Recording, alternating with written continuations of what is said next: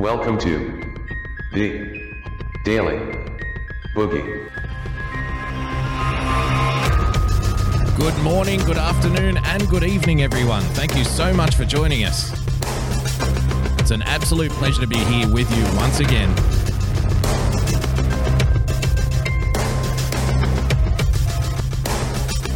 As always, beverage and snacks. Tonight, I recommend a nice Chardonnay, preferably from the Adelaide Hills. And your recommended snack of choice this evening will be a side of beef, spit roasted and stuffed with raw garlic.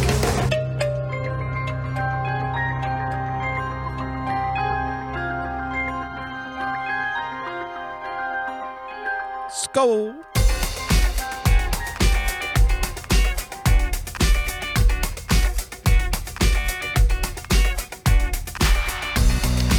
Ladies and gentlemen, thank you for joining us and welcome to another edition of the Daily Boogie podcast. I am your host, Boogie Bumper, hopefully with you for the next hour or so. We'll see how we do. We see how we roll, we see how we go. Because I've got to be brutally honest with you, I've had maybe a few hours sleep in the last few days. It's a typical story. Typical story. You don't need to know about that. It's not important to you. You don't even care. Don't you even worry about that. I'm just mentioning that right at the start in case this show is really terrible. I can just fall back on that as an excuse. You see, because every half witted, harebrained uh, wannabe broadcaster always needs an escape hatch. You always have to blame somebody else or something else or some other kind of circumstance if you're not on top of your game at any given moment. That's how the pros do it. That's how they roll.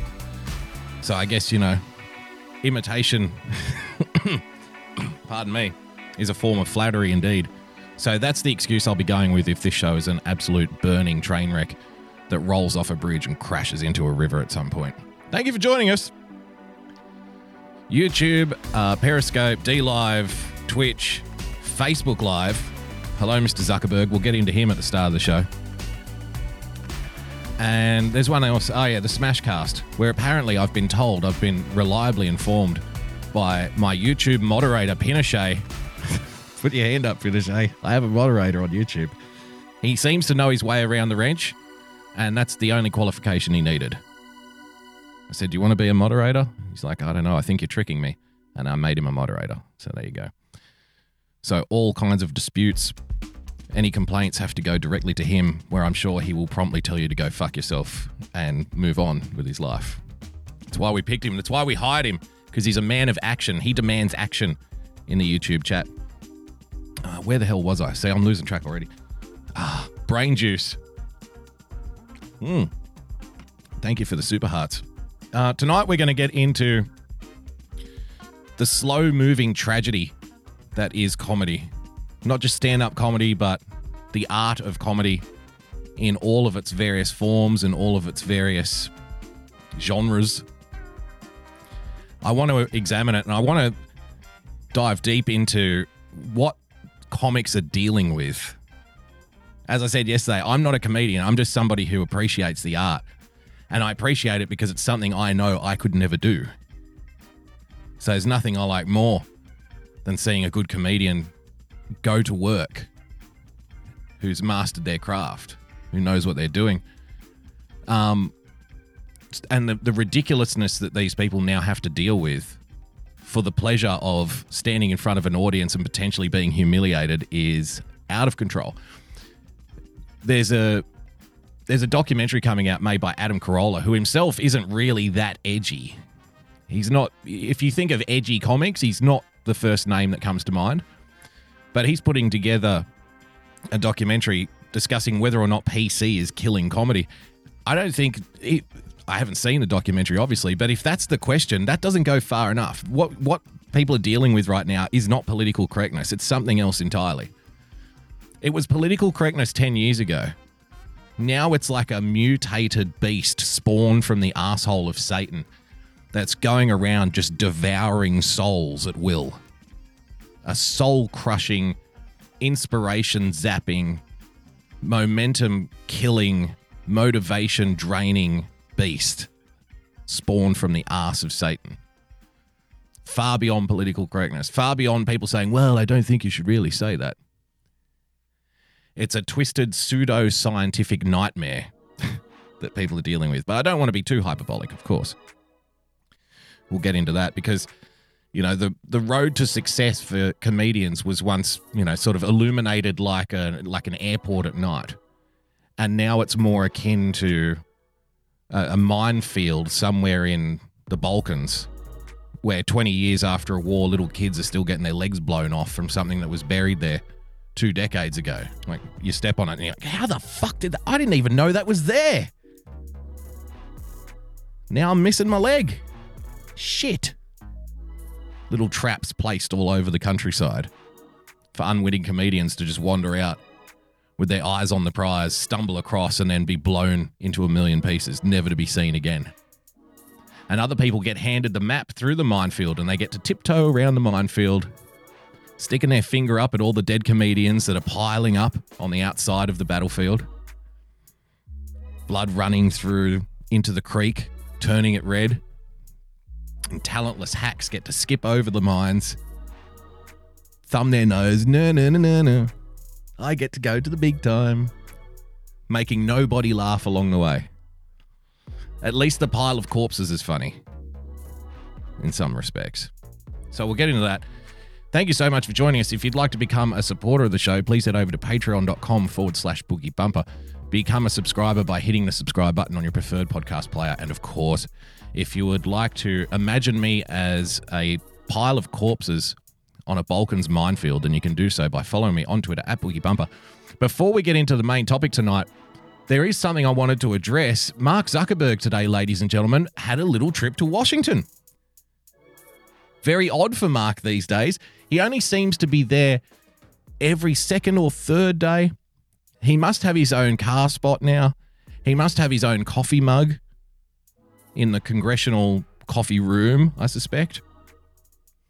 I mean, I wouldn't be surprised if he just bought the building at some point and say, "Well, I'm just going to crash downstairs, guys. I hope you don't mind. I'm due in for another hearing at this point." Anybody who's a long time listener to this show knows that I'm not particularly a fan of Mark Zuckerberg. We absolutely tore to shreds the cryptocurrency, pseudo cryptocurrency he's trying to introduce for the mere fact that they've signed a whole bunch of agreements with a whole bunch of corporations, and the whole bunch of corporations seem to be in agreement that uh, unfettered access to a marketplace is some kind of archaic idea that no longer applies in the modern world. And we should be free to arbitrarily restrict people's access to said marketplace. And I couldn't think of a more nightmarish scenario than handing the keys to this malfunctioning Ferrari to a guy like Mark Zuckerberg to orchestrate it all and drive it into a into an old mighty oak. So that's exactly what he was on the Capitol for to answer questions about today. And it blew my mind because for the last I I I had this strange suspicion, this strange eerie feeling was coming over me whilst watching this uh, shit show today because for the last six to eight to nine months, 12 months, fuck it, let's call it three years, conservatives have been complaining, oh, they're banning us, right? The conservatives in Congress, usually not giving a good showing of themselves, usually questions along the lines of something like, well, now, see here, Mr. Zuckerberg, um, are you trying to tell this uh, this hearing that you are not banning conservatives like willy nilly. Uh, that that's correct, Congressman. We we don't do that. I see. Uh huh. So can you tell me when I put my name into the Google machine, uh, how do I log into the Facebook Messenger? Are you sharing data from Messenger with like Uber Eats? And these people are laughing at them because they are completely clueless. They don't know what they're talking about. They have no idea about the, the intricacies and the nuances of the discussion around things like data retention and privacy online.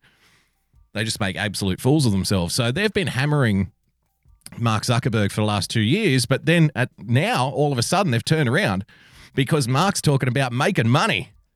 We're going to make some cash, some sweet, cold, hard cash.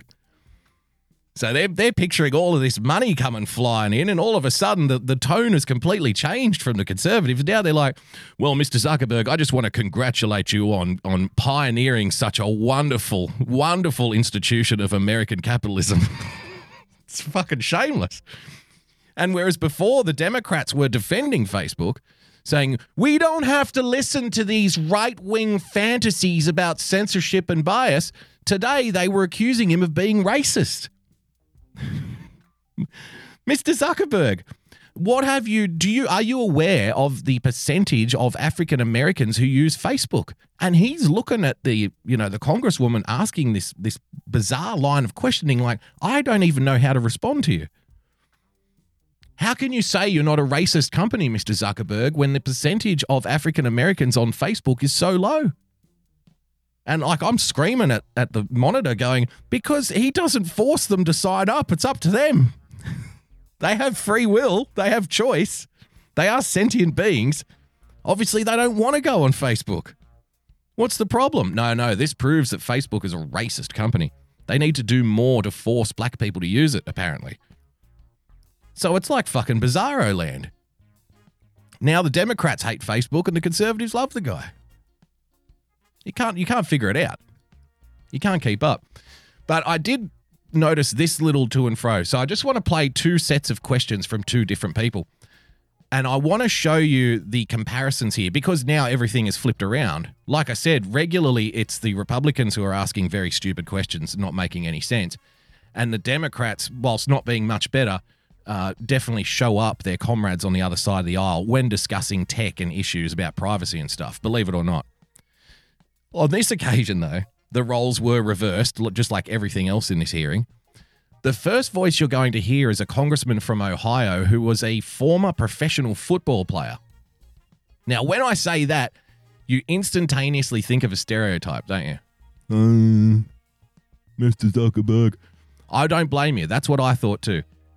He played for Ohio State, uh, pardon me, Ohio State, and he was drafted to the Colts, I think, in 2007 or thereabouts, 2006, 2007. So I'm expecting a you know a slack-jawed meathead kind of character, and he was the only one after uh, this was about two and a half hours in, three hours in. He was the only one that it was the first poignant, um, worthy question that I'd heard so far. No, it's not Jim Jordan. It's another guy. I forget his name. Uh, Gonzalez, his name is. It was the first actual relevant question in three hours that I'd heard up until this point. So I thought I have to show you what a former a former professional footballer who was only elected last year, what he can do compared with people who have been there for 30 years. The gentleman from Ohio, Mr. Gonzalez, is recognized for five minutes. Thank you, Madam Chair, and uh, thank you, Mr. Zuckerberg, for being here for today's questions. Uh, as I've said many times in this committee, I believe distributed permissionless blockchain technologies have the opportunity to fundamentally change the digital world in very positive ways. At this point, I'm like, huh? What'd you say? What'd, what'd you say? He was a former foot, former American footballer. You mean with the helmets and the padding and the concussion and the drooling and the steroid potentially? You mean one of those guys? Mm-hmm. mm-hmm. Okay and I absolutely want this country to lead.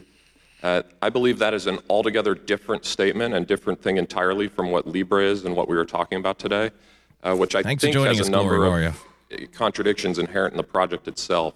Um, when he speaks, he speaks like a fucking professor compared to everybody else in that room.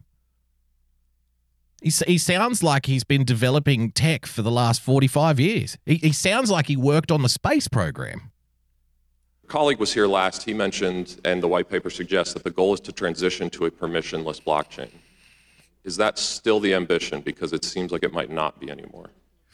uh, Congressman, I think that that is the aspiration over time. Let's let's talk so about dreams. Yeah. We want to talk about aspirations over time. In order to fulfill the financial inclusion mission, uh, there are going to be some people who so may not reclaim my time. I appreciate that. So, th- so it's it's a goal, but it's not necessarily. they have a financial inclusion mission.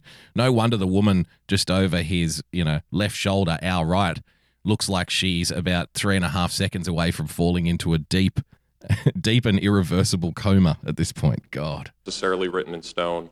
Uh, I actually, as I told him, I don't think you'll ever get there because I don't, I don't think you have any incentive to, frankly.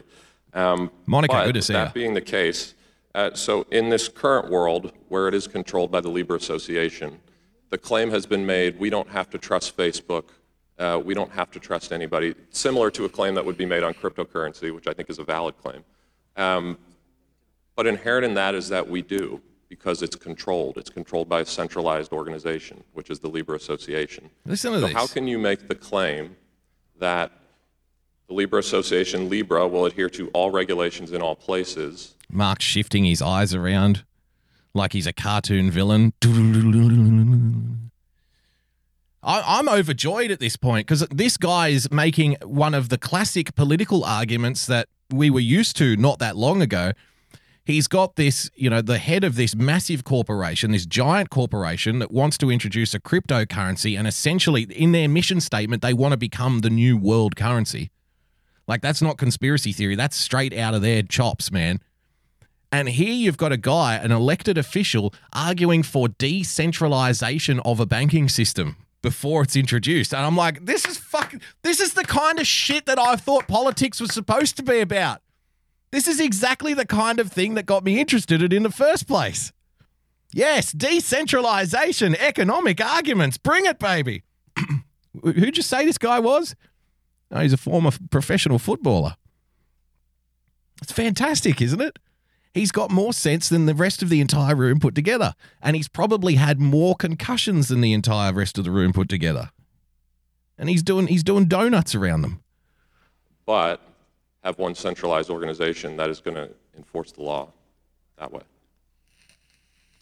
Sorry, Congressman, I'm not sure I. I- I Yes! So you have the Libra Association, correct? That was the first time that Zuckerberg actually did the trick of I'm sorry, uh, can you repeat the question? I'm not sure I understand. To give himself a few more seconds of thinking time. Dun, dun, dun, dun, dun, dun, dun, dun. First time he was on the back foot. The Libra Association right, it regulates Libra, correct? You're also, and that's going to be one uniform. God, he's system, so weird. presumably. Isn't he? yes. One uniform code of regulations. It's like he pract- It's like he spent his childhood staring into a mirror, learning how not to move. Like he thought if he stayed still long enough, he would change color like some kind of gecko, some kind of lizard. Maybe he was picked on a lot in high school, and he thought if I just sit on the bench perfectly still, I will become the bench. So he practiced hour after hour, day after day, and then had to invent, uh, you know, an electronic artificial way of making friends. by the time he got to college because all he could do was sit still and stare straight ahead for 10 hours at a time. He wasn't good at he wasn't much good at the talking. Wasn't much good with the girls, with the ladies. You also claim that Libra will adhere to all regulations in the, juris, in the countries of jurisdiction. How can you make that claim? Because the, it, surely we could have two different sets of regulations in the US versus the EU Yeah. and one central organizing structure. Congressman, I, I, I need to clarify the distinction between Facebook's efforts WWF Trump asks, I wonder how many pillows Zuckerberg is sitting on. I re- I, I'd wager he's not sitting on any any pillows, just a single champagne cork that is there permanently lodged in his anus. Never never moves. It never comes out. He doesn't go to the bathroom. You see. Any any sustenance he takes in is naturally absorbed into the sinews and fibers in his body. If he was to uh, do a poo, it would be pure white and have no smell whatsoever. and the Independent Libra Association. I am speaking for Facebook and what we're going to do. When I'm committing that uh, we're going to comply with U.S. regulations and we're not going to launch anything very anywhere in the world serious until looking, we isn't it? have those regulations. And will Um, you disassociate from the Libra project entirely if Disassociate. Libra is going on a path that goes against U.S. regulations? Congressman, I've testified that that that we would. Thank you. Um, and then the next thing that's a big concern for a lot of folks that I talk Have a to listen to this. He hits it out of the park here. mentioned you're not going to mix social and payment data, right? And I think that's important to keep that, that distinction. Um, I'm a trust but verify kind of a person, so what regulatory oversight are you willing to sign up for to ensure that that's the case? Because I don't necessarily just trust you to do that. Congressman, my, understanding is the- Congressman, the, please FTC trust me. order that we just entered. Please into trust us. We're good. Uh, We're the good guys. Means that we're going to have to certify uh, that at each level of the company, ev- Uh, yep. every manager who's overseeing a team that Yep. involves uh, people's personal data is going to have to certify on a quarterly basis Mm. Right. uh, that that they're not that, that to the best of their knowledge, their team is upholding the privacy commitments that we've made. So we've made public privacy commitments around this, and we will have to certify that. That will go. We've made throughout the commitments. Guys, we're, they've me, made will have to commitments. Don't panic. They've made commitments. And you're satisfied with that? Congressman, I think that that's a, a pretty robust framework. Yeah, for- I, I wasn't robust. if It's robust. I, was- was I love management asking. speak. Um, and so the final point, I guess I would make. Um, so we're painting this as sort of if we don't do it, China will do it. Uh, I think you'll be hard pressed to find somebody who's more of a hawk on China in this, in this committee. Um, so I agree with that. What I don't think is the right frame is if Mark Zuckerberg and Facebook don't do it, then Xi Jinping will do it. Like this isn't Mark Zuckerberg versus Xi Jinping. I think that's a totally different thing. Um, and so He just framing it that doesn't way, I believe He just is, is somewhat misleading. To me, I want us to innovate in the space, and I want us to own the future of this space. Um, but as you rightly point out, uh, I, I believe that having a centralized organization, i.e., Facebook, doing this, uh, frankly, I don't trust it, and I don't believe the American people trust it. Uh, and so I would encourage you uh, to work on ways to decentralize so that there is no control whatsoever. With that, I yield back. Yes, decentralize the future cryptocurrency so there is no control whatsoever. It was like a throwback to politics in the 1980s, man. I was over the moon. You could have cracked coconuts on my penis. I was so aroused by that. Well done, whoever he is, Gonzalez or something from Ohio, former football player. Didn't even drool on the microphone. What an absolute legend. All right. Let's get into our main stuff here. As I said in the opening, uh, what comedians are dealing with is next level bad right now. And there's pretty much like a civil war going on in comedy. And a lot of it came to the forefront. I know uh, yesterday I mentioned uh, the Revenge of the Cis guys. They've they've been on this for a long time, and I've I've wanted to do a show like this for a while, but it, it you know things keep happening, things keep popping up. It it it came into the the main public domain in a big way with the Shane Gillis incident. Shane Gillis is like a podcaster, stand up comedian who got hired to SNL. By all reports, a talented guy. I've never heard him, but they say very talented guy, very funny guy. And he got fired based on something he said on a podcast, like an off the cuff throwaway remark years ago. Somebody went through his shit, went into the backlog, into the archive, heard him say a thing, and then couldn't wait to snitch. They couldn't wait to jump on the phone to the producers of SNL and get this guy whisked out of there, the big hook off stage. so many aspects to this are just an affront to everything that, you know, performing arts is and was and should be. And I'm going to give you a few different perspectives here. But we'll start off. I'll just read a couple of parts from this article, which is from The Hollywood Reporter. Comedy Civil War How an SNL firing exposed a growing rift in stand up. While many cheered Shane Gillis's NBC dismissal four days after he was hired, a slice of the community sneered. See, already see the framing that we're dealing with here?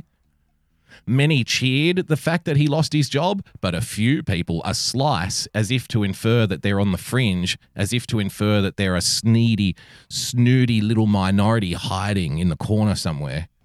A slice of the community sneered. What a horrifying thought to think the overwhelming majority of comedians are in favor of banning other comedians. Do you people have no self awareness whatsoever? revealing an increasing divide over what's legitimate envelope pushing and what's just plain racist.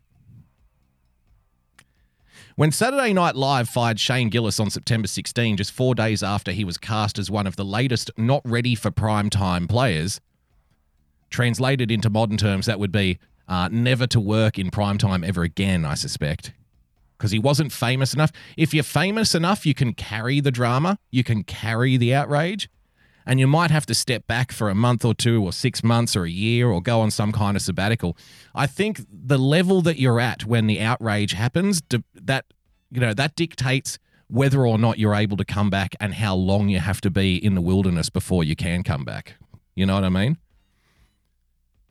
So this guy hadn't made it yet. He hadn't got to the top yet. So he's probably never going to be seen again. They'll just move on to the next person who's more prepared to be woke all the time, who's more prepared to sing to the hymn sheet, right? Who's less prepared to just say off the cuff funny things for the amusement of people like comedians used to. The news uh, was greeted with high fives in much of the comedy community. This guy losing his job. Dana Gould tweeted that Gillis should strive to, quote, be a better comic, while Silicon Valley actor Jimmy O Yang posted that Gillis deserves to go because he's just plain racist. Get rid of him. Get rid of him. Silicon a Silicon Valley actor, not a stand-up comedian. Ah, we don't need that kind. We don't need that kind of riffraff in the comedy world. Sorry, who are you? Jimmy O Yang. Who the fuck are you, man? Just get rid of him. But not all comedians were rejoicing, on the contrary. The Gillis controversy, which began hours after his hiring when podcasts surfaced of the 30 year old Philadelphia comic calling presidential candidate Andrew Yang a quote, Jew chink, and spewing out other racist and homophobic jokes, has become a flashpoint revealing a deep and widening rift in the comedy world. This is where it gets really cringe. Like every other aspect of American life in the Trump era, uh, uh, uh, alarm bells are ringing, ladies and gentlemen. They don't even they don't even try to hide it anymore. They don't even try to hide this this un, this unyielding urge within them to just put Trump into every single fucking article that has nothing to do with him. It is the go-to excuse for everything now.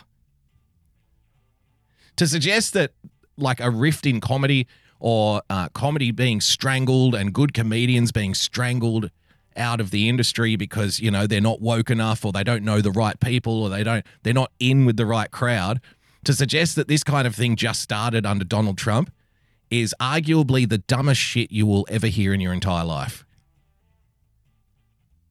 You mustn't have two working brain cells to rub together. It's been happening for a long time. Like every other aspect of American life in the Trump era, stand up is turning polarized, pitting one comic against comic in an escalating civil war over what's acceptable humor and what's unfunny hate speech, ladies and gentlemen. Here I was, here I am, just a regular idiot, a regular patron who buys tickets. Here I thought, here, here all along, I was thinking that the, the audience decides. I thought the audience decided what was funny and what wasn't. Nope, not anymore. Now it's the other comedians who will who will theoretically behead other comedians. They will cannibalize themselves because they're going to decide for the audience what's funny. They're going to tell you what you should laugh at and tell you what you should not laugh at. You don't get to decide anymore, you see. You're just dopey citizens. You don't know. You don't know what it's like. Quote, you millennials, this see this is a Bill Burr quote. Apparently he said it on David Spade's show. They write, You millennials, you're a bunch of rats, all of you. Gillis defender Bill Burr snarled on David Spade's Comedy, uh, Comedy Central show. None of them cares. All they want to do is get people in trouble. So they, the way they present that quote, no context provided whatsoever. If you've watched Bill Burr once, I guarantee you that that was a tongue-in-cheek comment. You know what I mean? They, there was probably millennials listening to that who would have laughed at Bill Burr saying that. I mean, you know, you millennials out there, you're a bunch of rats, all of you. All you want to do is get people in trouble. I hate all of you. And they would have gone, ha ha, I love Bill Burr. But the way it's presented here, Bill Burr, he's a Gillis defender. He was snarling on a podcast, full of hate and anger. Typical white man behavior. This is where it gets good. If the pro Gillis faction has a rebel base, like it's some kind of fucking, like it's a real war. If the pro Gillis faction has a rebel base, it would be Gas Digital, a subscription streaming network. It charges eight dollars fifty a month. They have to put that in in brackets. I, I I'm thinking they they're doing that to to try and kind of uh, you know slap them to say they charge eight dollars fifty a month for their podcast. I read that and thought I might become a fucking subscriber. That sound that seems like a pretty good price point.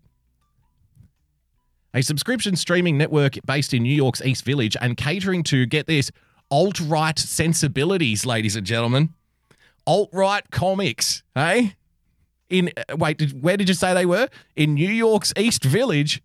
Why do I find that hard to believe? or what others see as envelope pushing anything goers in the lane in the vein of Lenny Bruce or Sam Kinison. So if if you're if you're not prepared to toe the woke comedy line, you'll get morons like this in the Hollywood Reporter who will just instantaneously without mentioning anything to do with your personal politics. They make no argument about who you vote for or why you vote that way or what ideology you follow or any political arguments you might have had in the past. None of that gets mentioned.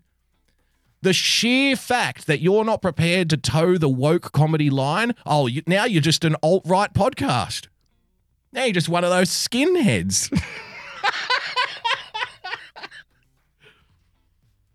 These people are unhinged.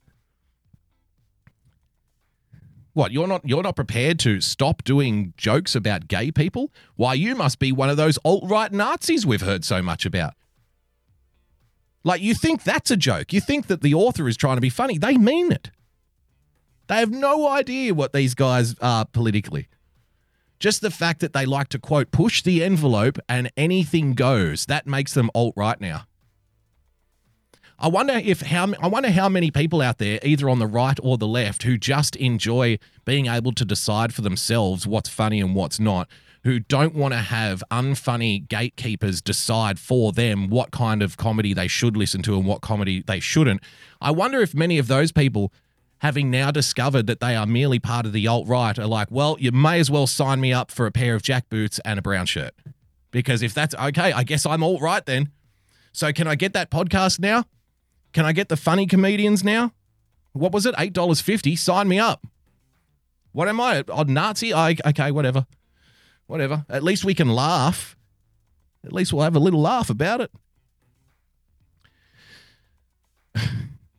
Gillis was a regular on its airways. It's where he cracked his Andrew Yang jokes, by the way, as well as another in which he referred to Judd Apatow and actor Chris Gethard as white faggot comics says Gas Digital co founder Luis J. Gomez. It's funny because when you said one side is very tolerant and inclusive, I was like, yes, that's the side I'm on. Gomez, who co hosts the service uh, popular Legion of Skanks podcast, uh, insists any characterization of his network as alt right is wildly off base. We are on the side of funny, he says. We're just trying to create freely. What a crime. How awful. I think when you get off Twitter and Reddit and YouTube, you find people who aren't super sensitive about jokes. Absolutely. Imagine having to defend yourself against that kind of stupidity. Uh, Mr. Gomez, what do you say to the rumors that you are catering to alt right sensibilities and you are essentially a neo Nazi podcast?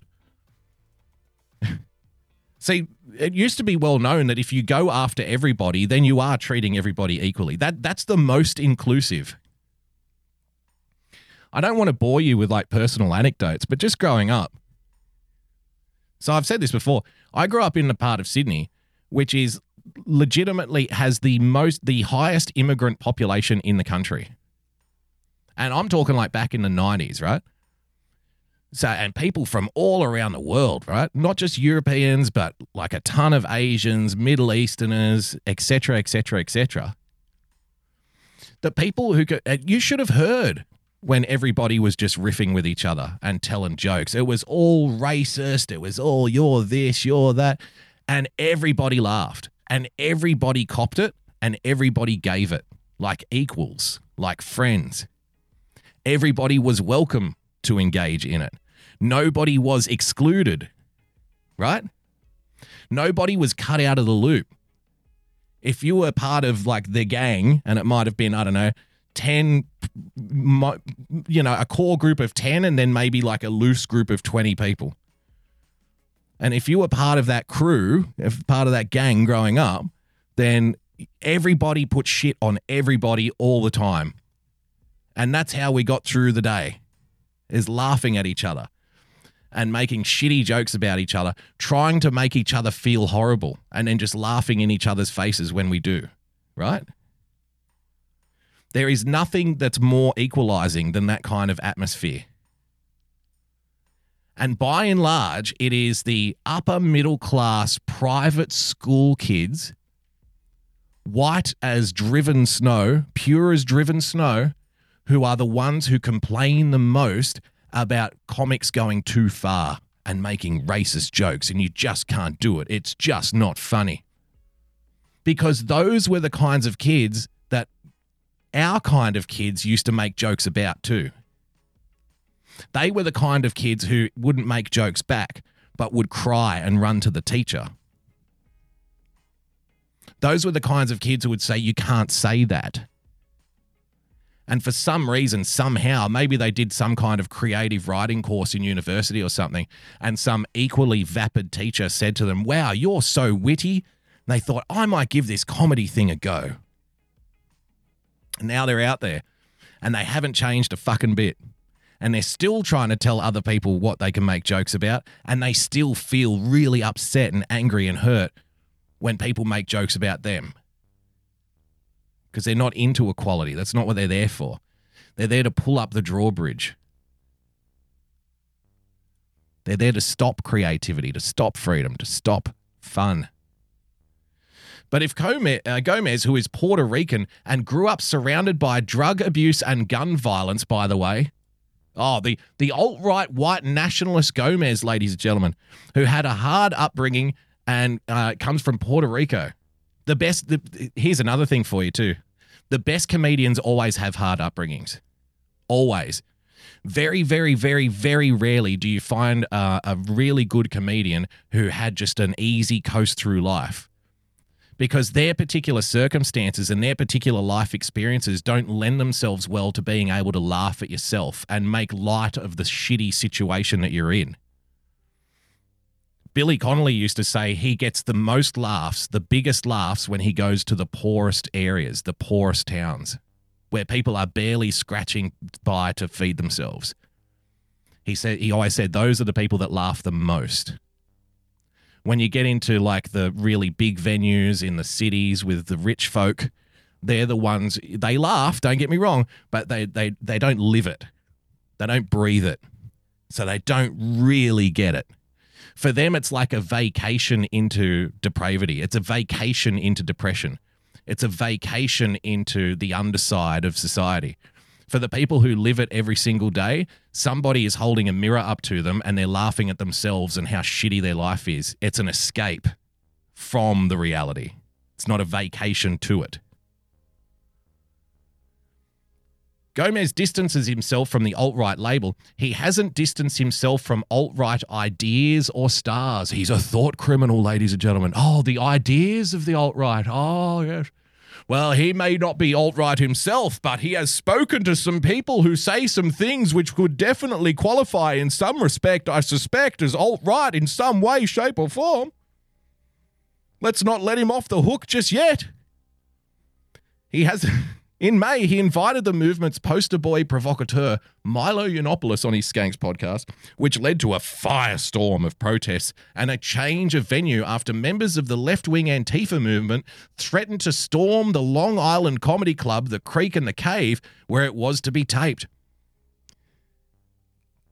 So the uh, the left wing Antifa movement threatened to storm a comedy club, shut it down and this guy who says he wants to include everybody because he doesn't, you know, because he has people on with very differing perspectives and doesn't hold back and just wants to create comedy where anything goes.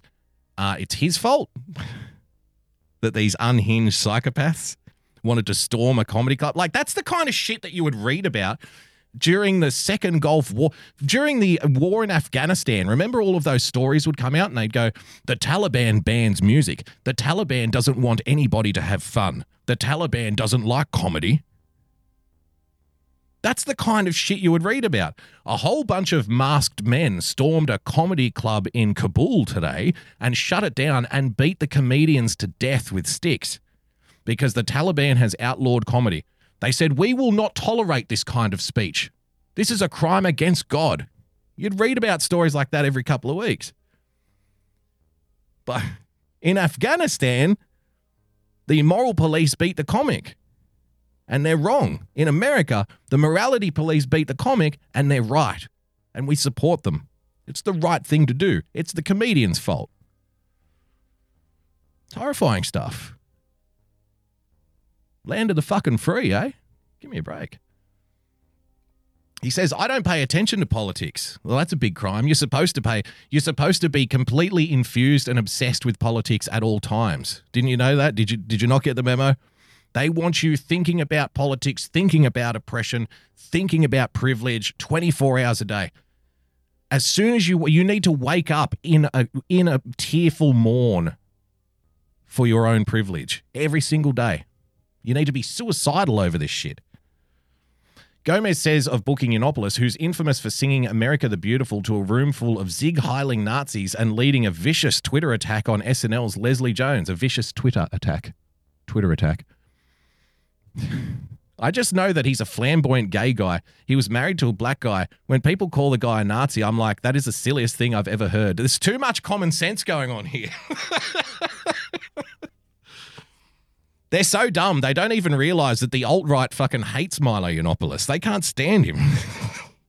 the alt, they always call it the alt right poster boy, Milo Yiannopoulos.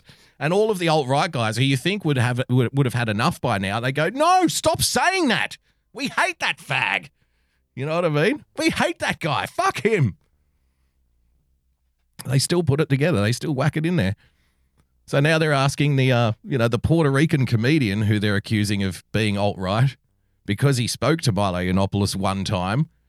He must be an alt right because Milo Yiannopoulos is alt right, so that makes you an alt right. And he's sitting there going, You're not right about any of this. You've got this all wrong. Doesn't matter. Put that to print. Should we fact check should we fact check this article, Johnson? No, fuck it. There's no time. We need to kill comedy before it takes off. Horrifying stuff. That article will be in the show notes, just like everything else we refer to tonight. And what got me thinking about this again over the last few days is because I saw this clip come out on Inside Edition. It's only like a 90 second clip, and it was just fucking depressing, man. Because here you have like comics of yesteryear, the guys who were in their prime in like the 80s and, you know, the early 90s. Say like your Adam Carollas, your Tim Allens. And they, you know, Adam Carolla is still a funny guy, but he's not edgy in any sense of the word.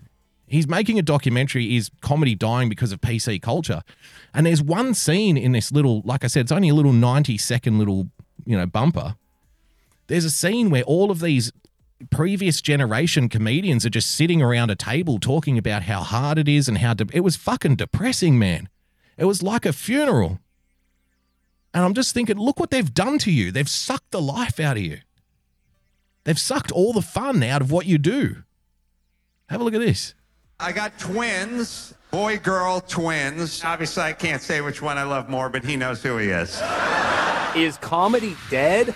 Comedian Adam Carolla warns it could happen. They're trying to censor everybody for everything. You have the right to remain silent. In the new documentary, No Safe Spaces, Carolla teams up with other comedians and conservative talk show host Dennis Prager Oh, Prager's in there. how political correctness is threatening not only edgy comedy, but also free speech. We have to be modulated, and I'm, I'm, a I'm a little worried about it, a, a little alarmed about.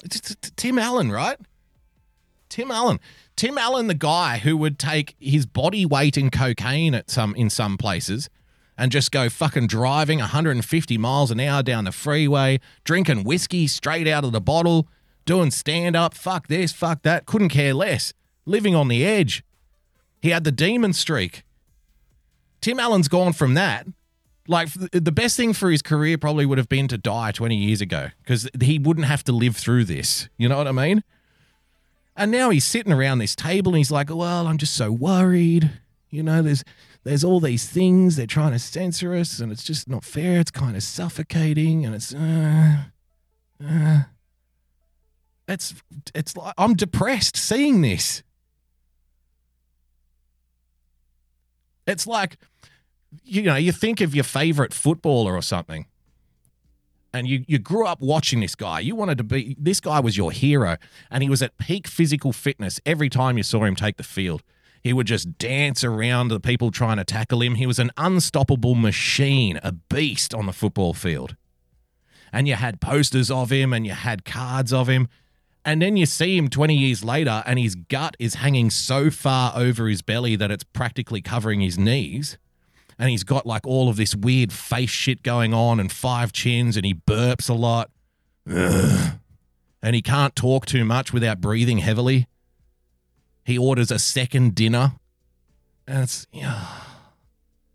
It just crushes your soul. This is what this is this is the the spiritual effect of what these people are doing to these comedians. Guys like Tim Allen. Soul crushing. Things I cannot say. I do it anyway. Whatever happens in Vegas does not stay in Vegas. Last year, Kevin Hart stepped down from hosting the Oscars after homophobic jokes resurfaced on Twitter. He should never he should never have done that. He should never have stood down. Because now that's that's that's going to be his legacy forever now. Who's Kevin Hart? Oh, he's the guy who couldn't do the Oscars because he said some homophobic joke on Twitter once. Oh yeah, I remember him. Nobody's going to remember his jokes. Nobody's going to remember his specials. Nobody's going to remember any punchlines from Kevin Hart. 30 years from now, he's going to be the, the beer gutted, five chinned athlete ordering two dinners who can barely move without breathing heavily. And a whole bunch of, you know, people who grew up watching him and laughing at his jokes are going to be like, oh, he didn't do it because he did some, he stepped down he went on an apology tour. Ugh. Celebrity hunting season. Doesn't Chappelle doesn't what I give a say, fuck. they're gonna get everybody eventually. Like Dave Chappelle's most recent comedy special also came under fire for his controversial jokes. That was like, yeah, dude. Comedian Shane See, because I think Chappelle is so famous that he can do it. He doesn't care. He he doesn't he doesn't need them anymore. But a guy like Shane Gillis isn't high enough on the ladder yet, so he'll never get back there ever again. He's he's fucked. He's done. Gillis was fired from SNL before he even started after bigoted remarks about Asian Americans from a podcast went public. And Bigoted remarks. No, no, they were jokes. He was being funny. He was being sarcastic. He was being off the cuff. Don't you see the difference? Can you not understand the difference? Are you that dense? Bigoted remarks. Fuck you. Who says, why do you get to decide? You let the audience decide. That's the way it works. Let me show you this article. Let me show you what some of these people are dealing with here. This one's got a bit of age on it, but it's still it's still there. It's still relevant. Stand-up comedy is not dying, your privilege is. Now, this was written by a comedian. I tried to look her up. I couldn't find one podcast, one uh, video, one special, one transcript, nothing. But she refers, I'm not saying that she's not a stand up comedian. I'm just saying I couldn't find anything under that name. So this will be in the show notes. You're more than welcome to try and find it. I couldn't find anything because she refers to her own comedy experience. And I'm like, well, I'm, I'm going to check her out see what she, if she's funny or not. Couldn't find a single fucking recording. So I don't know. Make of that what you will. She's the expert though. If I had a this this is the article. This is a fucking cracker. If I had a nickel for every time a white male comic explained to me what real comedy is, I'd remain crushed in middle lower class under the weight of the institutional systems of oppression that limit Hispanic females' earning power to that of 62 cents to the dollar. Oh, the lower middle class. How awful. I've told jokes before. I used to, I remember when I was 10 years old getting boosted into a dumpster to get bread for the day. I've made jokes about that. Whatever lower middle class is, I was I was a couple of rows beneath that growing up. You know what? I got some funny stories out of it. Got some funny stories. trying to trying to bargain with a prostitute in King's Cross when I'm six years old, not understanding what the hell she does. What does she do? Uh, men pay her to have fun. Really? I like to have fun. Go up to her. how much? oh, you're a little young. I, is there an age? I didn't know. Sorry, I didn't know. Got some funny stories out of growing up like that.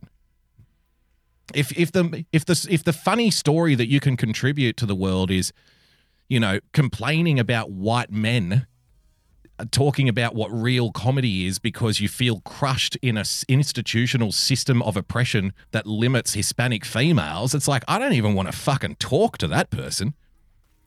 You can hate and white. You, I will confirm the stereotype for you by not paying attention to a single thing you say. How about that?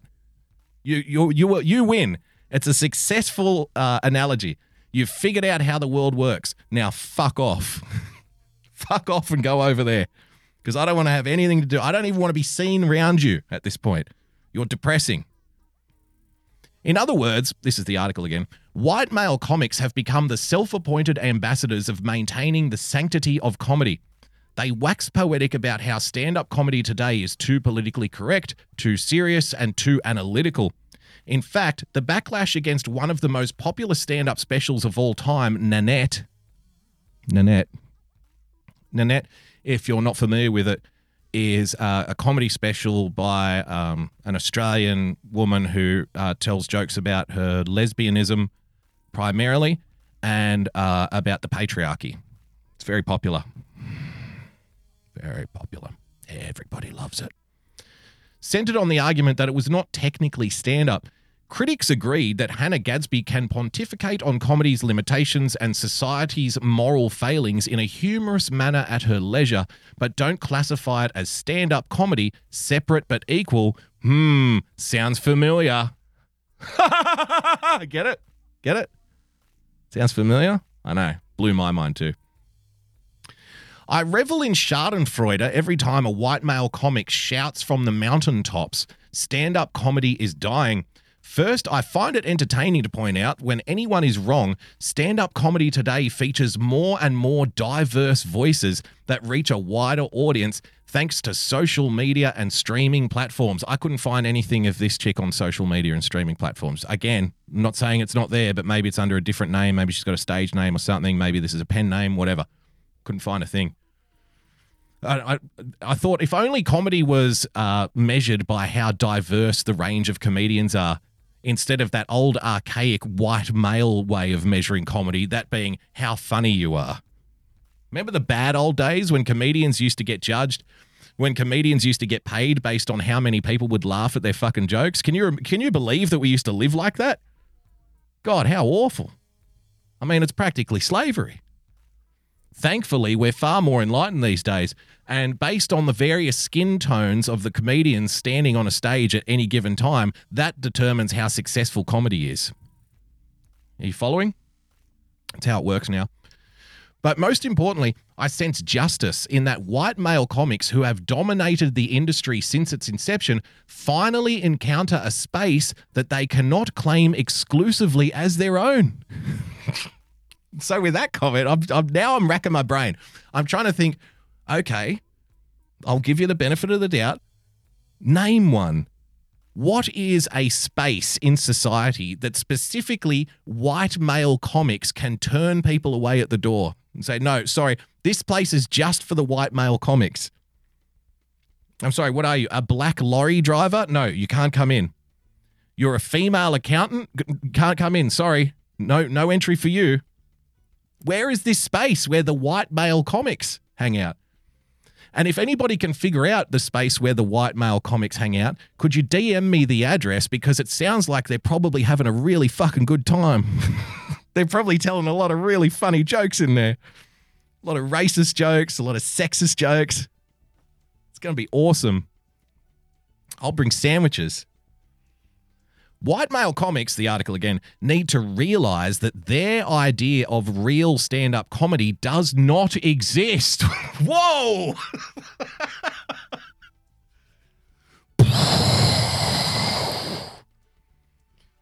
White male comics need to realize that their idea of real stand up comedy does not exist. All this time we've been living a lie.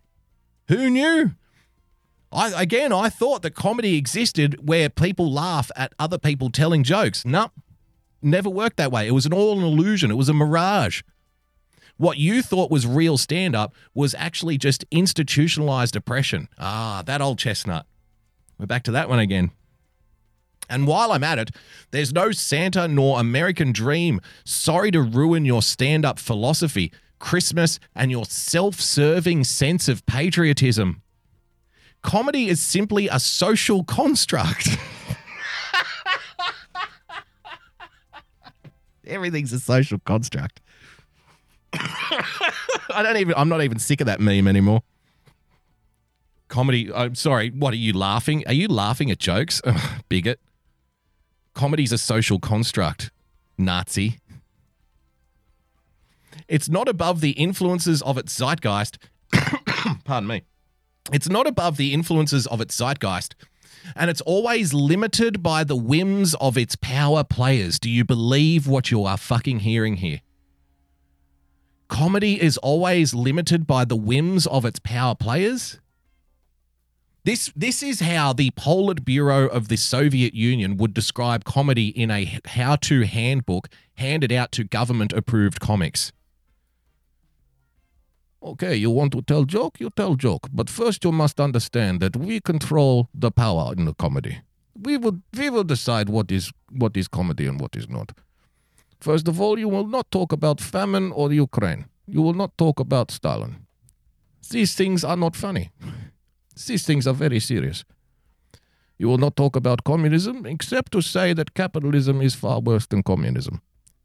You see, comedy is a social construct. It is not above the influences of the zeitgeist, and it is always limited by the whims of its power players, namely us, the Department of Comedy. Horrifying. Again, here I was, just a regular idiot who buys tickets to comedy shows. I always thought one of the most precious things about the art of comedy, the art of making people laugh, is the fact that it gives the big middle finger to people who are in power, right? It gives a middle finger to social norms. It gives a middle finger to people who want to control what other comedians can and can't make jokes about. Not anymore. Now you're supposed to accept the new reality. And the new reality is comedy, comedy only exists as a social construct and it exists thanks to the pleasure of people who decide what's funny and what's not. This is this is a dystopian nightmare. And you've got to wonder like like if you're a comedian now and you're starting out and you just don't have a filter, like not having a filter is some kind of crime now. if you're not easily offended and you don't have a filter when you're doing jokes, you're now the enemy. You're now dangerous. You're public enemy number 1, man. And these people will cut you down. So imagine trying to come up in that atmosphere today every now and then I'll watch like a comedy set from on YouTube from like 06 and 07. I'm like, there's no way that they could tell those jokes in that club now. And I bet all of the big clubs are really shitty now. Like if you were going to comedy shows 20 years ago, you wouldn't be going to the same comedy clubs anymore. And if you did, you'd be disappointed nine times out of 10, I suspect. It's probably going to be one of those things like similar in music. When there's a really good club where really good bands go, there's there's a kind of mathematical equation that occurs that over a certain amount of time the club will get progressively worse as it gets progressively more high profile. Because as you get more and more bigger acts in it changes the clientele. It changes the atmosphere of the place. So if you're in a band and you like to rock out and you like to go a little crazy and you like to get a bit wild you need to go to the clubs the shitty clubs that where people don't give a fuck. Much like the analogy of Billy Connolly talking about the poorest areas always laugh the hardest at his jokes. It's the people who struggle the most who have the most fun at a comedy show. It's a similar thing that applies in music. It's the hardest working people. It's the people who want to get most loose, who aren't who aren't concerned about the record deals and shit. They're the ones who have the most fun. So they're the clubs you want to go to. It's probably the same kind of effect in comedy, or at least similar. Where eventually it'll be like the shitty bars that once upon a time nobody wanted to go to because no one famous would uh, do a, a set there. They're going to end up being the, the hot places because those will be the places where you get like a, it'll be like, hey, come down to the, you know, that shitty bar under the fucking bowling alley down there on the corner of like Fifth Street? Yeah, man. Fuck, I haven't been there in years. Yeah. Check it out. They're getting some really hot comics in there right now. It's like fucking, it's edgy. Like they don't give a fuck. There was this one guy in there last week. Man, you should have heard the shit coming out of his mouth. Because it's either that or you can go to one of the famous clubs and hear some, you know, angry feminist talk about the patriarchy again for the 10th time. It's like, nah, I'm kind of sick of that now. It's not even really that funny. No, we'll decide what's funny. That's the funny one. Go and see the funny one about feminism. You white male piece of shit. Don't try to make jokes about other races or gay people or women. That's disgusting. We have decided that that's not funny. And you will listen to what we say. Sir, yes, sir. You will laugh when you're told, not when you feel like it, like some kind of caveman. Um, I love this. Does the term white guy comedy offend you? The author asks. And I, I asked myself, does that offend me? I was like, no, I don't care. I don't care what you think. Sorry. I kind of wish it did offend me. It would make things a lot easier. It's accurate, but you're right. Why qualify comedy? And any adjective in front of the noun is a disservice to comedy as an art form. Therefore, I expect you to stop calling what women comics do, quote, female comedy, or what black comics do, quote, black comedy, or what any other minority group does that skews from the racist and the sexist foundations of comedy, quote, alternative comedy. And I'm like, yeah, but I've got a little problem with that. Because um, a lot of black comedians tell exclusive, uh, tell jokes exclusive to the black community. I would call that black comedy. For example, black people be like, growing up being black was like, everybody treats blacks like, if you're black, you know what it's like, and so on and so forth. A large number of female comics do jokes that are, you know, strictly adherent to the female experience. And whilst you can dabble in it every now and then, I, I get I get fatigued by it. Like if I'm watching a comedy set with my wife and there's three or four female comedians on on the stage, like one after another, she will turn to me and go, "All of these cunts sound the same." you know what I mean? All of these cunts sound the same. They all say the same jokes. They all they all make the same unfunny observations. It's all about their vaginas and or who they dated and uh, in in that in that order. So that's what you would call female comedy, right? Same thing with the black comedians. If if a black comedian is only telling jokes about the black community, am I supposed to pretend to laugh? It's like I'm not a black guy from New York. What the fuck do I know about this? These are very topical references this guy is making. I don't get it. Oh, what are you, some kind of bigot? No, I'm just a white guy in a comedy club. I came, I paid for my ticket, if that counts for anything. So eventually you get a little fatigued of the black jokes too. It's like, well, what I guess what are we going to do now? Where are we going to go? Where's the next comedy club at? Where's the next comedy show going to be? Oh, we found this guy who basically has a no holds barred approach to comedy, no PC whatsoever, and just puts shit on everybody. I'm like, oh, great, finally, something different. It's like, no, can't go see that. That's white male comedy. You're racist. Fuck you, Nazi. It's like, uh, another thing ruined, hey? Just just because you can't relate to my experience, it doesn't make me not funny. No, no, it makes you not funny to me. I'm the audience. I'm the guy paying for the ticket. I don't have to sit through your shitty personal experience comedy set with like four people laughing who share your personal experience. I am free to say this is shit and I don't like it. This is not funny to me. Bye. I'm allowed to do that. They, they, it's like they want to strap you down in a chair like Clockwork Orange and pry your eyeballs open, pump you full of like uh, adrenaline, And, you know, they'll shoot you in the kneecaps if you don't pretend to laugh or something. These people are sick. Just because I don't make you laugh doesn't mean I'm not funny. What? What fucking planet are you on? of course it does. if you don't make people laugh, then you're not funny. It's the way it works. I don't I don't even blame them. I blame the people who told them they were funny. Because they they've been lying to you. If you think you can go through your whole career and not make people laugh and call yourself a comedian, somebody has done you a tremendous disservice in your formative years. Somebody has led you astray. They might be the only person that's laughing at the comedy club going, I can't believe she's up there telling these jokes. I don't believe it. I told her she was funny, and then she's like, I'm going to go be a comedian. And she's up there bombing, and she thinks she's fucking hilarious. This is brilliant. Maybe it was a big, pl- maybe maybe it was a work.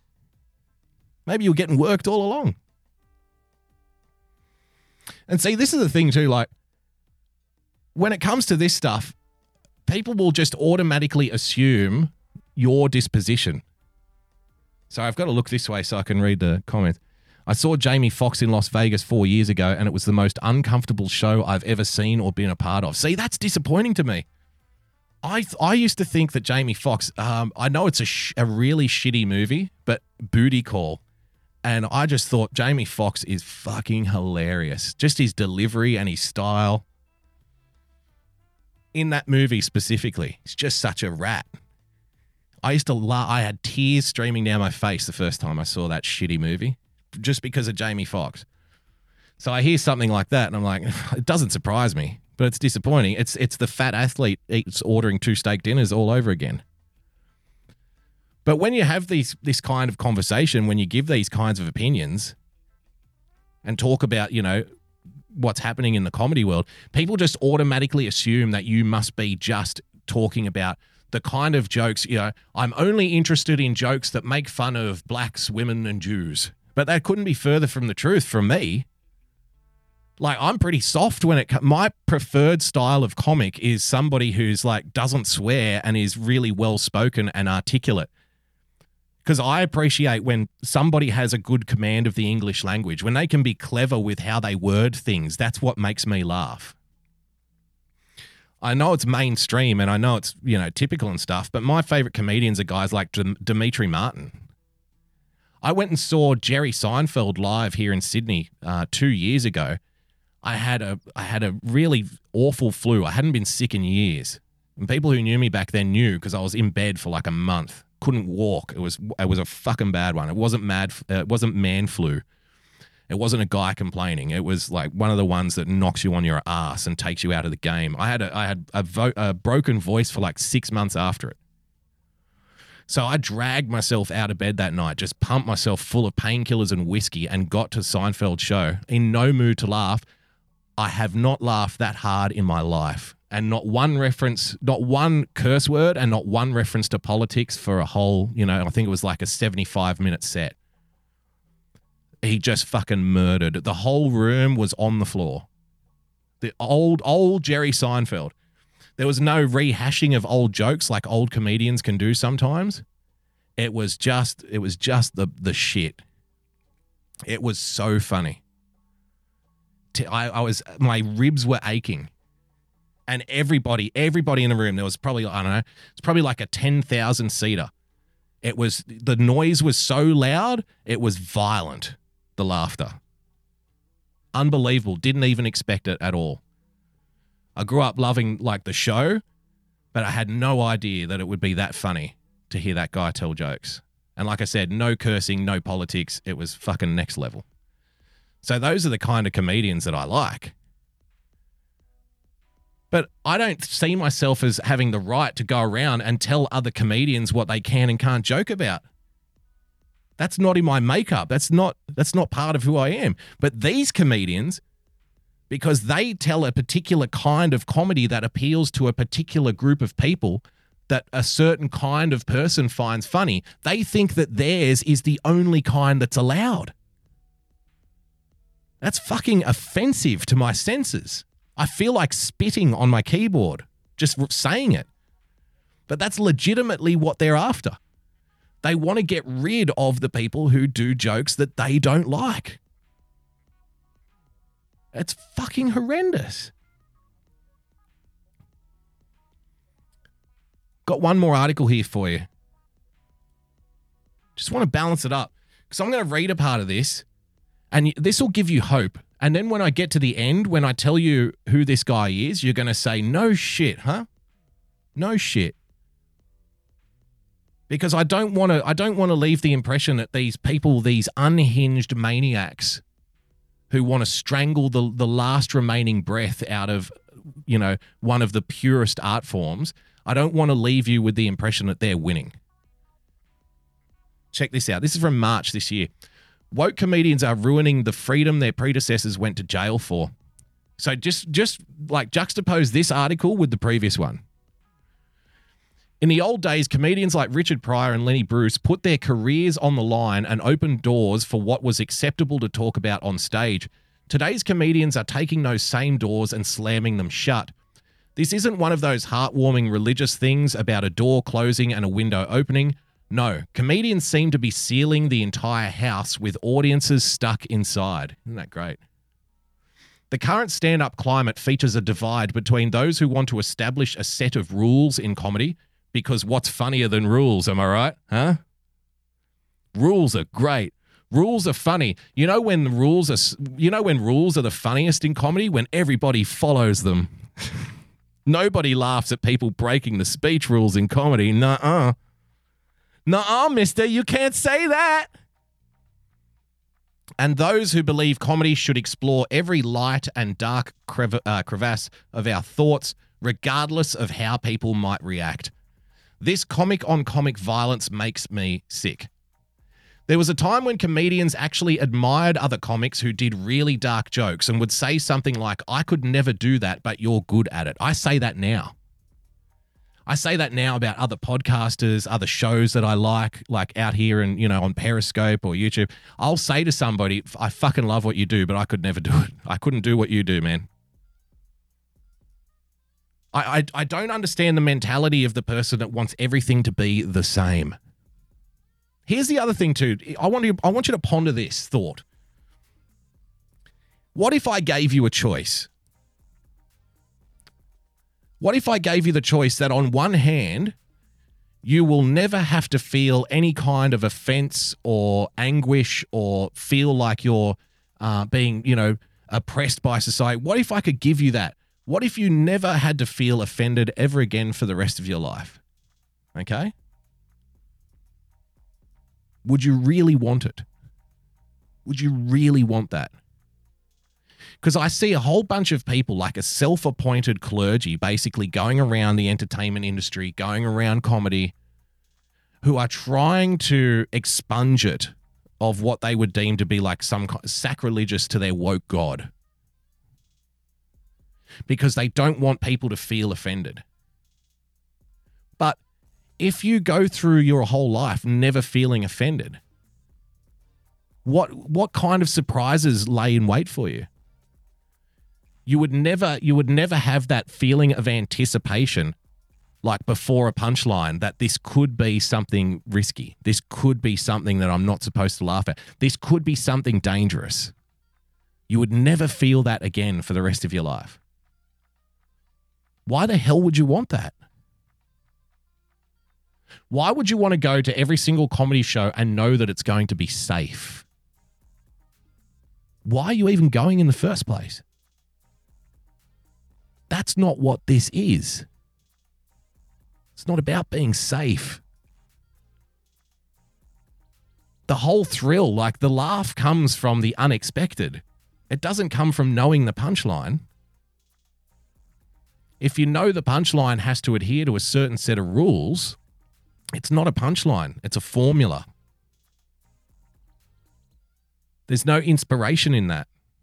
There's no there's no life in that. It is devoid of life. It is devoid of creativity. It is devoid of a life experience. There's no flickering flame. It's just a dead, empty, soulless patch where comedy used to be, where nothing grows. It's sickening. Why would you want that?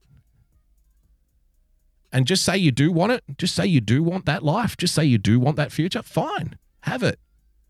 but don't even fucking think about giving it to me because I don't want it. Right? And when you go around trying to make these rules and get people banned and try to, you know, admonish people for laughing at stuff, you're trying to force your misery onto me. And I'm not I'm not fucking having it, mate. So you could be a miserable, bitter and twisted, you know, cringe-worthy control freak comedian if you want. And you can go over there and do your shows in your clubs. I won't even come near the place because you make me sick.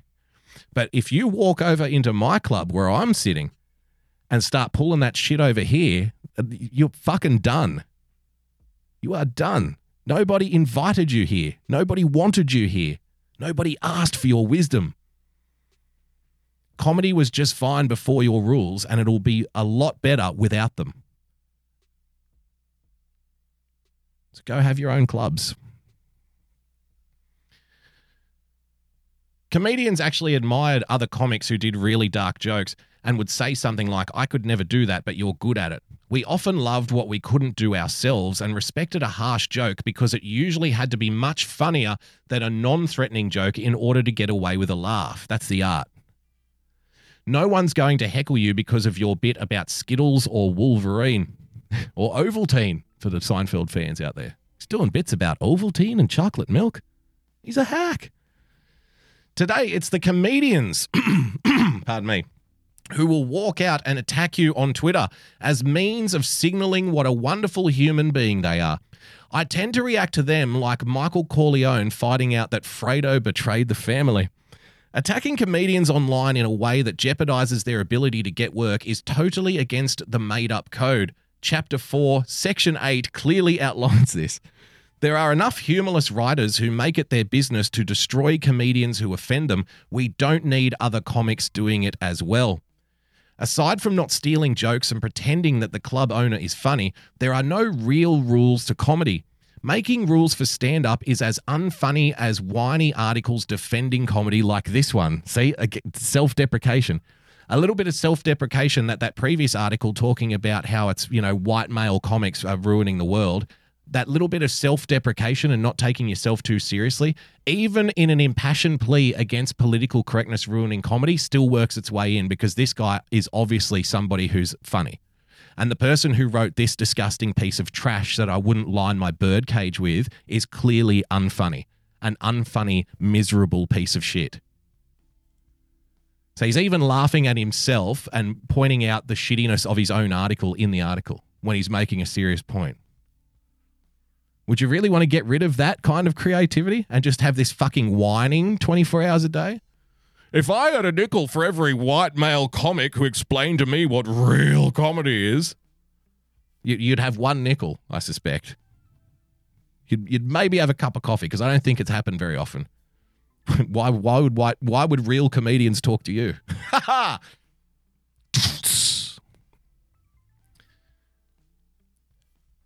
Making rules for stand up is as un- uh, unfunny as whiny articles defending comedy like this one. Once you make rules for stand up, it all falls apart because there's always something that upsets people and polls can't be taken before the show to find out. A joke isn't a statement of fact, it doesn't need to make people feel comfortable or reassure them. Demanding that a comic only joke about certain things is as absurd as forbidding painters from using the color red because it reminds people of blood. Don't worry, they've already started doing that. You're only allowed to paint certain things too now. You're only allowed to write certain books. We did the uh, the podcast earlier in the year, if you go back in the back catalogue, called The Dangerous Power of Storytelling, where the, the book had to be taken off the shelf because some somebody got upset about it. Horrendous stuff and it was other writers apparently that wanted this book banned. It's fucking unbelievable. You don't have to. You don't have to worry about Adolf Hitler. You have to worry about the guy standing next to you. He's the one that's going to, um, you know, throw you in the mass grave. It's not going to be the guys in brown shirts. It's not going to be the fash with their helmets and their bulletproof vests and their batons hitting you over the back of the head. It's going to be the guy who's standing next to you in line at the comedy club. He's going to be the one that says, "This guy, get him, fuck him." It's going to be your comrades with this lot. You wouldn't rob a bank with any of these fucking people. You'd walk outside and somebody would walk past, like a little kid would walk past with a toy gun and they go, It was him, it was him, he made me do it. I swear, I didn't do nothing. Fuck, relax. With certain times at comedians, this is the article again, the joke is often in being the jerk who's exploring dark thoughts many of us have but won't admit. It's like a professional diver leaving, leading you through shark infested waters. Whether it's Garry Shandling's old joke about watching two ugly people kiss, or Dave Chappelle's recent material on Cosby, or Doug Stanhope's bit about maybe it being good when celebrities die before they get old and lose their talent. Fuck, I stole a Doug Stanhope joke and I didn't even know it. Sorry, Doug. when I was talking about Tim Allen, I didn't know that was a thing. Sorry. Fuck. Now I'm one of the jerks. Damn it. I didn't even know. Comedy is unnecessarily held to higher standards than is every other art form. We watch television shows that use numerous types of horrific violence as entertainment. Drama is no more respectful of tragedy than comedy. Both art forms draw the same communal as well. An actor pretending to be a killer is not taking the great scourge of murder any more or less seriously than a comedian doing a bit about it. This is far too much common sense for me. I hope he mentions the patriarchy or white male comedians oppressing people soon, or I'm going to get my no- nose right out of joint very quickly. It all comes from a similar place, the brain, I'm told. Cancer, suicide, kids. I've lost people to them and written jokes about them, but even if I didn't have some personal connection and I don't require it of others, it wouldn't matter. The joke doesn't even have to, as they say, mean well. If you had a funny, clever thought about a sad, tragic thing, I want to hear it so I can laugh and get jealous that I didn't write it myself. See the way normal people think about jokes? You idiots who want to complain about whiny men, you know, who apparently dominate this space and people, you want to complain about people not laughing at your shitty woke comedy? You see how real people deal with it? Oh no, the more horrible the topic, if it's funny, I want to hear it. I want to hear the most I want to hear the heinous jokes about cancer and kids dying. That's fun. Oh. Oh. Cuz that's how normal people react to stuff. The mere act of ex- uh, establishing rules assumes that an art form is done progressing, that this Tide Pod eating generation somehow knows better than all who came before and all who will come after. We don't, and doing so limits the experimentation in young comedians. It's just so heartwarming that groundbreakers like George Carlin and Lenny Bruce were arrested for words, so today's soft comedians could talk about comedy being problematic in prison like safe spaces. Fantastic writing. Come on, people. You're not supposed to take yourselves too seriously until the end of your career.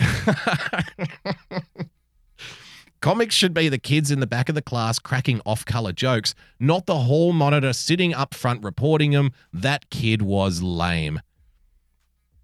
And now, whilst some people are going to jump off the ledge and say, well, obviously this guy is an alt right Nazi, just like Louis J. Gomez, apparently, according to that first article because he doesn't adhere to politically correct standards of woke comedy. He must be an alt writer, a neo Nazi, or some other kind of problematic individual. Let me show you, show you the blurb at the end of this article. Chasen Gordon is a writer whose work has appeared in Slate, Vice, The Globe, and Mail and Paste magazine. he currently lives in Seattle. Sounds like a big alt writer to me writing for Slate and Va- uh, Slate and Vice and living in Seattle. My God. yes, comrades, it's one of your own. Even your own team are getting sick of your shit.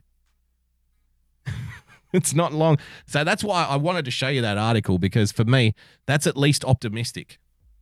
There's a guy who's clearly come from the left hand side of the ledger in his professional career, at least, who's saying to the woke comedians, just shut the fuck up, will you? Just stop. You're killing this thing. You're ru- everything you do is wrong. Everything you're doing to it is wrong, and you're going to kill it if you keep doing things to it. So just stop. Enough. So that's a bit of reassurance for you. Um, I want to end the show on a high note. Thank you so much for joining us. You are on the Daily Boogie. Um, I'll end the show on a high note with one of my favorite comedians. But this, I have to tell you, if you don't like foul language, then now is the time to get out of here. Although it's not over the top foul, it's more descriptively grotesque. And you have to listen to Gilbert Gottfried screaming, Because I know what I was talking about. So if you can't handle Gilbert Gottfried doing that for a few minutes, then please turn your monitors off now. But I, I wanted to share this with you because, like I said, like this will take us out to the end. So, like I said, I, I appreciate good wordplay in a comedian. I like somebody who could string their words together and who uses very descriptive language, who you know forces imagery into the into your brain, like they're hitting you in the head with a hammer. You know what I mean? I like violent imagery being thrust into my brain, and so I'm forced to picture it by the kinds of descriptive language that they use. That kind of wordplay just gets me going. It's my favorite stuff. So I wanted to play this from I don't I don't even know how old this is. This is Gilbert Gottfried at a roast of Joan Rivers. For those who have seen this already, don't ruin it.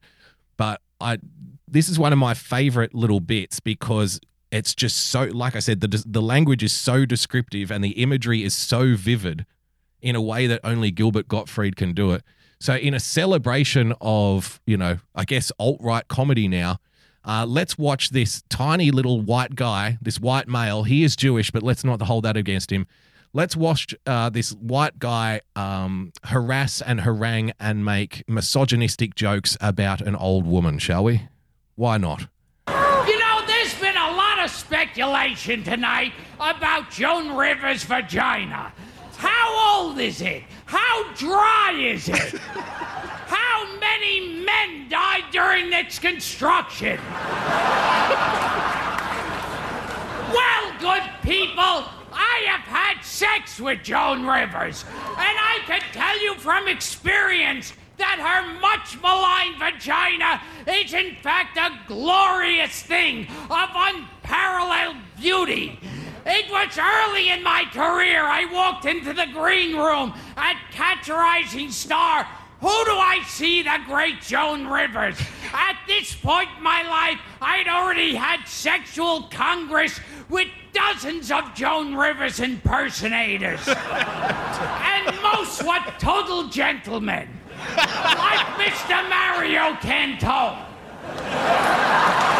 Joan was an animal. She quickly disrobed. Her ashy, yellow, veiny skin was cold and smooth to the touch like a dead Komodo dragon. Which made my young comics custard cannon rock hard. she spread her legs, and I was immediately blinded by a flurry of bats. when the bats had cleared, I saw it. The fabled Joan Rivers vagina. It was magnificent. A gleaming pink flower glistening with morning dew.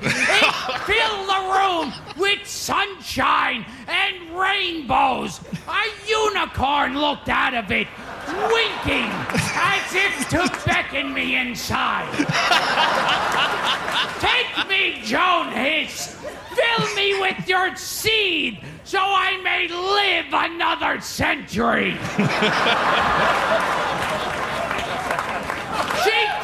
climbed atop two cases of rolling rock and began thrusting her heavenly loins onto my young comic's goo bazooka. I shouted, Take it all, mein Bobby.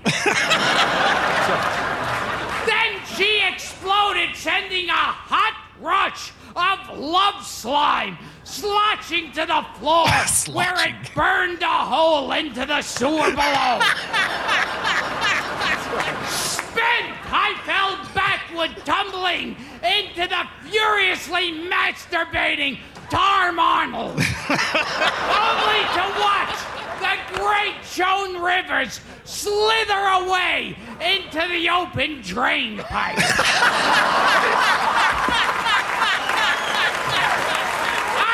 Jesus forget Christ. that sight. because I haven't been able to open my eyes since.